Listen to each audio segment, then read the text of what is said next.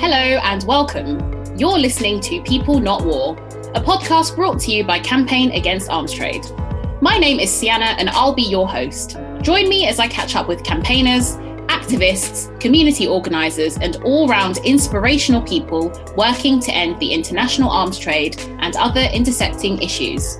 I'm talking as a black person, I'm talking as, as a woman, I'm talking as a lesbian, I'm talking as an immigrant, I'm talking as everything that you can think about me that makes me. I kind of forgot something in the process of being a campaigner is I am Yemeni.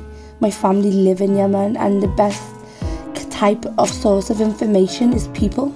You know, we're trying, we're evolving, we're growing, and hopefully there's more work to be done. Throughout the series, we'll be drawing links between the arms trade and issues as broad as border controls and policing, colonialism, the crisis in Yemen, the militarization of education, and climate justice, to name just a few with the hope of showing that all these struggles are interconnected.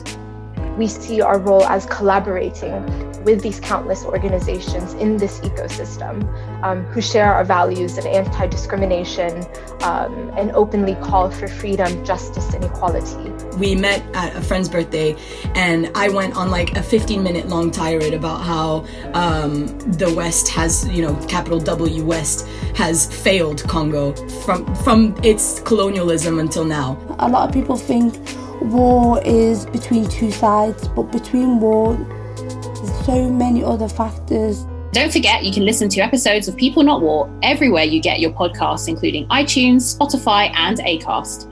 And of course, you can read the zine of the same name on the CAAT website. Simply visit caat.org.uk.